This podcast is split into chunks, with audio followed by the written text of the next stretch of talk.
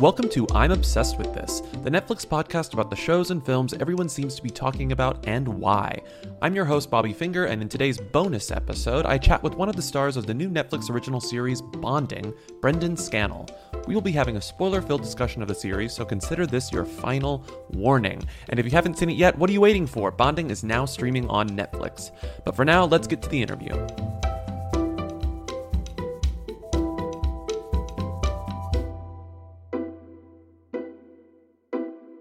Okay, we've got Brendan Scannell on the line with us right now. You all probably recognize him from Heathers, maybe, in which he played Heather Duke. Am I right? It was Heather was Duke, Heather right? Duke, yeah. I didn't get that wrong. You're currently Pete in Bonding, which also stars Zoe Levin as a dominatrix living in New York who recruits you, her old friend and high school crush, to be her assistant, bodyguard, all, all, all of those things. Great to have you with us today on I'm Obsessed with This. Yeah, thanks for having me. Love a pod. Who doesn't? Just heard that your mic was rubbing against your jacket and that it was a great jacket. Can you describe the jacket for the audience? I feel like it's probably wonderful. Um, it is a Maje, M A J E, brand jacket from their new spring summer season. It's green and floral. It's a bomber, and um, it has a, a bunch of fun patches on it. It sounds wonderfully trendy. Are you going to pay attention to the, the the Met Gala tonight? Um, I'm gonna follow it on Twitter. I think I, I don't. Can you watch it? Is it on E or something like that? I'm not sure if Fashion Police is really going to have a resurgence this year. Oh, but I I, mean, just God usually follow willing. Twitter. God willing, someone will like maybe Joan Rivers will come back from the dead just for this night. The New York Times always posts photos in pretty much real time, which is I think the best way Yeah. to pay attention I to saw, it. I saw some of the photos last night from their like pre-Met gala party, and um, yeah, people are like turning out. I'm really excited to see everyone's interpretation of camp. It'll be really fun. But back to bonding. It was created by Rightor Doyle, who has said he was inspired by his own time as. I mean, what your character does, he was literally a bodyguard for his friend who was a dominatrix in New York City. More than most shows, I would suspect an autobiographical show like this is probably extremely tough to cast. So I wanted to start at the beginning and just ask how did you find yourself in this particular role? Um, well, I read it. I, I got sent it by, I think, a friend of mine who works at Anonymous Content who produced it. Um, and so I read it, and I'm a comic, and um, and so it, it be, there's like a stand-up comedy element of it where Pete wants to be a stand-up comedian and is too kind of nervous or doesn't have the confidence to get on stage, and um, so it it almost felt like as I was reading it, like a new take on kind of that like tired comedian playing a comic in a television show kind of format. Um, a- and so because of that, it felt like maybe like Rightor had written a more interesting show than I could ever write for myself. Um, and I, I I didn't fully understand that it was part based off of his real life. And if anyone has seen photos of us, we look almost nothing alike. But um, uh, yeah, I, I just really connected to it. I really connected to Pete's kind of um, like journey to confidence, and I had really identified with strongly with maybe a couple years ago feeling like almost exactly where he was, which was lost in a new city, in my case, Los Angeles, and just feeling uh, very out of place and very unsure of what comes next and falling into an insane assistant job, um, which is like actually how I used to um, make money when I had day jobs. I was always a personal assistant Okay. when I like first moved here uh, to LA. So that was always like my bag. And so this kind of like assistant to somebody who calls all the shots felt very familiar to me. that was one thing that I really liked about the show, even though it was this very specific industry that he found himself in, which was like specifically Dom sex work. There was almost something universal about the idea of being sort of aimless in your early 20s, looking for work. And then when you actually do get a job, there's this weird learning curve. Like it could have been this bodyguard, Dom assistant sex work. It could have been an office job. It could have been a writing job. It could have been anything because no matter what you're doing, there's this weird sense of like, I feel completely lost at this new place. Oh yeah. And but because you need money, you just say you can do it. Yeah, You're like, sure, I'm fine. I need to pay my rent. Like if somebody asked me if I could ride a horse to be in a show, I'd be like, absolutely, I can ride a horse. And then I would arrive to Westworld season three and fall off a goddamn horse.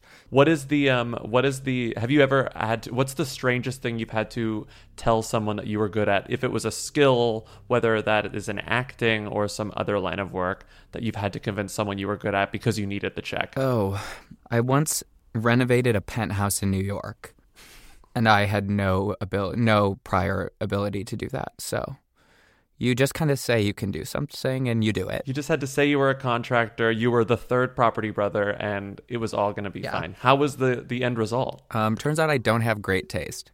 That's too bad. So that didn't happen again. No, it did. I don't think it'll ever happen again. Did you have a sense of that particular like sex worker industry going into the show? Like how do you research something like this? It's just such a niche world that not a lot of people know about, which is I think one of the appeals of the show. Um, how did you prepare going into it once you actually booked it? Well, what's nice about my role within the show is Pete is like a bit of an audience conduit in that he is coming to this world with no previous information as well. So um, his kind of lack of expertise is like a big source of kind of the comedy of the show. Um, But um, one of the cool things we did while we were shooting is we shot in these actual dom sex dungeons in New York City and um, or BDSM dungeons. And so you are kind of actually able to see some of the spaces that are actually used in that profession. And um, that was pretty wild and kind of cool. And all of the workers there or the guy running the front desk were so unimpressed by a film crew. You know, they're like they see things all the time. They the last thing they thought was interesting was like crafty. Um, and all of them were also like, "Oh yeah, Billions was just here because Billions has a big um, kind of plot line about it as well." So I kept Okay, thinking as I was in this space, like Paul Giamatti was just here. That's like the one thing that everyone thinks when they go into, you know, a, a BDSM dungeon in New York. Paul Giamatti was just here shooting my favorite show, Billions. My favorite I have show. no idea. I still have no idea what Billions is about, and you just muddied the water even more for me. Guess It's what? just like, it's what- about billions. Having them, loving it, the tension that comes with it. Um, but the other thing in the show, so the the woman in the show, your best friend in the show, she is your old childhood best friend, and I think one one sort of integral part of the show is that you two have to have this very relatable and understandable relationship that sort of was blossoming and huge in high school. And then you sort of grow up and there was you know this sort of not traumatic event in the car that's revealed at the end of the season but this sort of falling out and then you're reconnected. Do you have a friend like that who was really big one day and then not so much the next who you had to reconnect with in some way in adulthood? I mean, I feel like what I've what I've learned um, is you just kind of never know who's going to pop up where. Um, And I guess a, uh, an analog of this would be like I went to summer camp growing up. I went to theater camp and um, am now in LA many years later, good friends with um, somebody I like knew when I was 17 and doing a lot of movement work with. Um, and you think in, in camp, like, oh my gosh, we're going to be friends forever. But then you don't see anyone Right. ever again. And then you run into them five years later in LA and you kind of can still connect. But it, my best friends in high school um, were always girls. I mean, I had this like ragtag group of brilliant girls who basically carried me through high school. And so feeling like the this relationship was based in relationships that I had had in high school um, with um, these women, and that was definitely something I was trying to bring with it, and and just like the history and weight of a friendship. A lot of the show is about just the power dynamics within friendship and within our relationships, and it kind of uses BDSM as a lens to explore those things. So a big part of Pete and Tiff's relationship is this kind of imbalance that has always existed because Tiff is somebody who uh, exerts power over other people. So right um, it's like that friend of yours who you can never nail down or won't text you back or won't schedule plans even though you want to hang out with them. And and, and so I definitely felt uh, close to that and tried to bring my own relationships to it. Yeah, and that's and that's another common theme in the show, which is just about honesty. The inciting incident of the inside of the entire show is is Tiff finally being honest with you about what she does, and then asking you for this favor. And then throughout the course of the season, some of the most crucial plot twists or plot points are when one character is finally honest with another character. It just so happens that so many of these revelations and these moments of of truth are centered around sex work and dom work and are often taking place inside one of those you know BDSM rooms.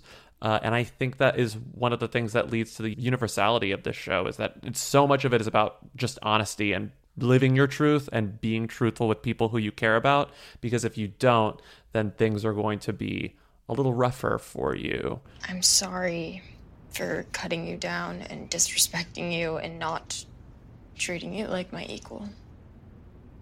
You're my best friend, and that's that's really fucked up for both of us. That was pretty good.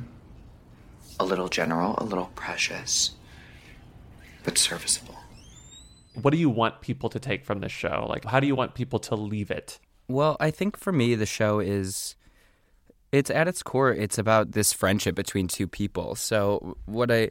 And I think that those. There aren't that many types of stories that are about that. Um, mm-hmm. Like platonic, just a platonic friendship that isn't centered around, you know, this romantic thing. Right. And those are the, the most important relationships in my life um, outside of my family. And, and they're such a huge part of your life in your 20s and that kind of like pre I mean, I can't speak from any experience, but like pre marriage, pre kids phase, like you mm-hmm. know, it's friends. Your friends are your family and um they're everything. Right. And so I, I hope people are entertained and I hope people, you know, are excited by some of the uh, saucier elements of the show and um you know, it's supposed to be funny. So um, I hope people laugh too. Yeah, it, it has a it has a good sense of balance because it's going from like moments of tenderness and that that sort of emotional core between you and Tiff to moments of like really frank like sexual explicitness to moments that are really really funny. What I mean, what was it like working with D'Arcy Carden? I can only imagine being around her. I mean, she is she is amazing, and she's somebody who, like, she knows Rightor from the show Barry, and um, mm-hmm had kind of done it. So the the story of this show is that it, it wasn't developed by Netflix. It was um, bought by Netflix kind of after the fact. So it was created by this French company, Black Pills, and so mm-hmm. when uh, when I agreed to do it. Um, I, I loved the script and I knew who Rightor was, but I fully expected nobody to ever see it. Um, I was like, this is a project that my parents will see. You know, when you do like an indie movie and you're like, you know, this could be huge or this could be you know nothing. And um, sure. but i really connected with the story. And then when i found out d'arcy was doing it um, and that i got to do a scene with her i was like well then this whole project has been worth it already. And um, we shot in this amazing brownstone in fort greene in brooklyn.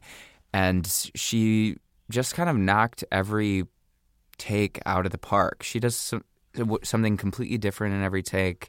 Um, she's completely alive and um, in one take where she's talking about the husband um, how he screams mother when he gets tickled um, right she in this one take she actually started fully weeping and she was crying and that's not the one they used because i think it didn't make wouldn't have necessarily made the most sense but um, just watching this actress kind of work herself into a state of like inconsolability um, was amazing. Mm-hmm. And when the camera's not on you, you can kind of just watch and enjoy it. Well, um, what do you think is happening up there? Because I told her um, exactly what he wants.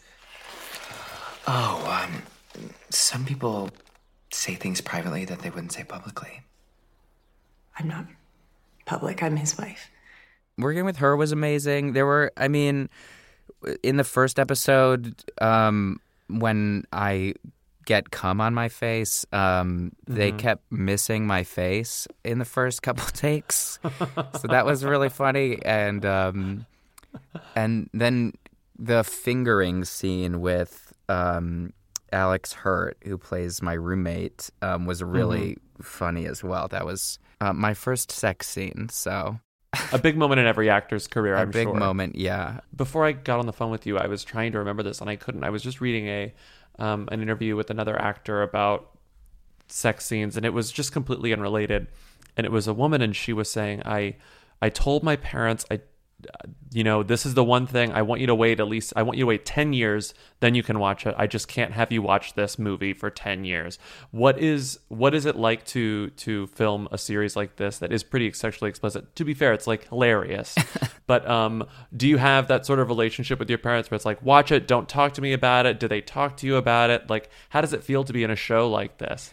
I mean, I I'm have a comedy background, so my parents have seen Mm-hmm. like me say some pretty filthy stuff on stage. um, which when I first started doing that when I was like 17 or 18, they really bristled at. I'm from Indiana, Mm-hmm. from this kind of small town in Indiana, and um, uh, and but you kind of you know you wear them down and this is kind of the magnum opus of like projects i didn't think my parents would connect to and they uh, love it and they Yeah. watched it now like three or four times so That's great. And it's an easy show to watch three or four times because the episodes are only 15 minutes So long. Um, quick. What do you what do you think about a series like this? Because I just I just chatted with Ryan O'Connell who made special about this runtime and friends of mine who've also watched the show uh, have been really endeared by the runtime because it's just like it almost helps you connect to the show at a faster pace because it's just so easy to digest. So as a as a viewer, what do you think of 15 minute shows? i mean i loved special and i loved Mm-hmm. um, i love the length of bonding i've seen it a couple times live now played through at theaters because it played a few festivals last year and Oh. It's like you get into an episode, you have fun, it ends with a bang, and then on to the next. And um, I think it, in some ways it kind of like is an easier, digestible way of watching in what I view as kind of like an indie movie broken up into pieces. Um, yeah. and it like creates a beginning, middle, end done pretty quickly. So, Mm-hmm. and I I also watched Tim Robinson's show. Um, I think you should leave, which I think is like yeah. the funniest thing I've ever seen, and that's kind of in that same length. And Mm-hmm. Um, I don't know. I, I could say something very broad, generally about like attention spans or about our phones and that kind of thing, but uh, that's for boring people to talk about.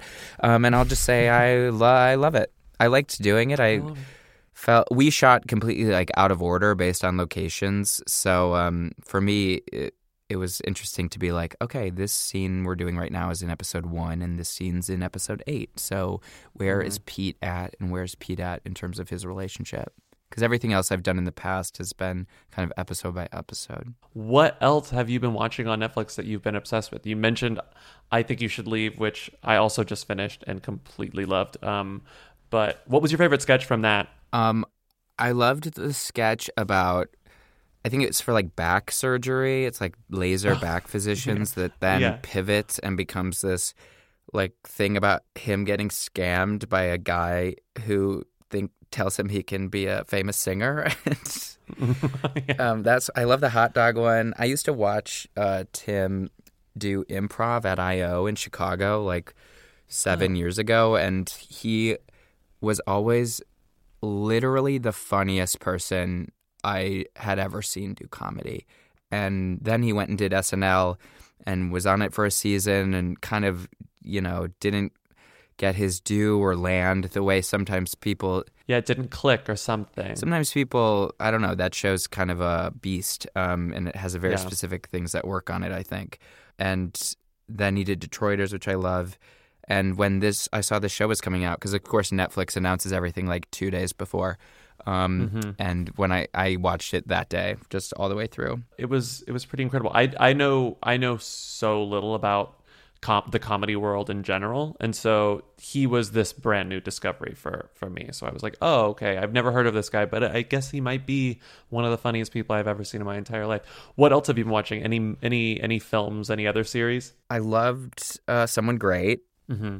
And um, yeah, I uh, I mean, I loved Russian Doll. I had worked with Leslie Headland on Heathers, and so when we were shooting Heathers, she was like, "Oh yeah, I think I'm gonna go do this Netflix series um, that I'm creating." And you know how people are; they like are com- constantly like hedging or talk. You know, you're like, I'm doing this thing, and it'll Uh-huh. probably no, probably no one will ever see it, and that's to protect Mhm. yourself from uh, pain. And um, and she was like, yeah, it's this thing with Natasha Lyonne. Like, we'll see. And then for like a year later, for it to come out and to be so fucking dynamite and amazing and funny and brilliant and emotional. That was a really amazing to watch and and the response was so positive. And then I felt like it was a good reminder I think as artists or for whatever you do listening at home to like doing work you really care about leads to the best results typically. And that's kind of how I feel about bonding too because this was a project that I just really connected to and, and didn't really expect much from. And it's been, I mean, the last two weeks have been the most exciting of my life, probably. Yeah, have you been have you been getting the the whole like recognized on the street treatment since it premiered? Yeah, yeah, pretty um, intensely, actually. So people are people are really liking it. It seems. People are really liking it, and you know, it's it's cool. It's and obviously, like as a gay person, I don't know if this is uh, your experience, but you go to a lot of gay spaces, and um, Mhm. that's that that's been a really cool too to kind of like be have so many people coming up to me in like my community and say that they love something I did. That because that's such a that's a real opinion that I care about. more so than just like random listeners. It's just like people who love random listeners the as well um, but kind of people in your like day-to-day life it, it, and it was almost immediate that's kind of all you can hope for from something like this from any project is that you get that that exact response that you want from like the exact audience that you want As, and and and there's something about the show that's that's just very it's so open-minded and comforting and i'm sure it makes a lot of people happy to see that kind of representation on screen. If only just because it's ne- it's when's the last time there was a show like this on television? When's the last time there was a movie like this on television? I'm sure people are just relieved to see it at all. Yeah. When i think that like shame is such a part of like all cultures but it's such a part Right. of the lgbt community's experience is just growing up and kind of being imbued with this sense of cultural shame. Like we all have this you know pride rah rah but like at the source of that the reason you need things like pride is because you're taught from kind of a young age that you your personality or the person you are is incorrect. And so to kind of make a show that where what playing a uh, a recently out gay character who kind of goes on this journey of self discovery and self acceptance and you know doesn't land at you know zero to a hundred but I think it's done in a really real way um, was awesome and something that I'm always looking for more of. just because we're on the topic of, of gay stuff, and it doesn't have to be Netflix related, what is some good queer TV, queer film that you've watched recently that, that you would like to recommend to the listeners? Again, from anywhere. Um, As a gay person, you're constantly trying to watch gay stuff, yeah, kind almost regardless of quality, or like, I gotta watch it. Uh-huh. And so when you do watch something and it's amazing, you're like, well, I gotta tell everyone about it because it's so good. Yeah. I really loved Now Apocalypse. Um, and that's on Starz. And um, it's created by Gregg Araki, who's kind of this like iconic, you know, queer wave 90s, early 2000s, or still a director, obviously, but that's kind of like when he came up, you know, to light with like Todd Haynes and all that stuff. Um, Mhm.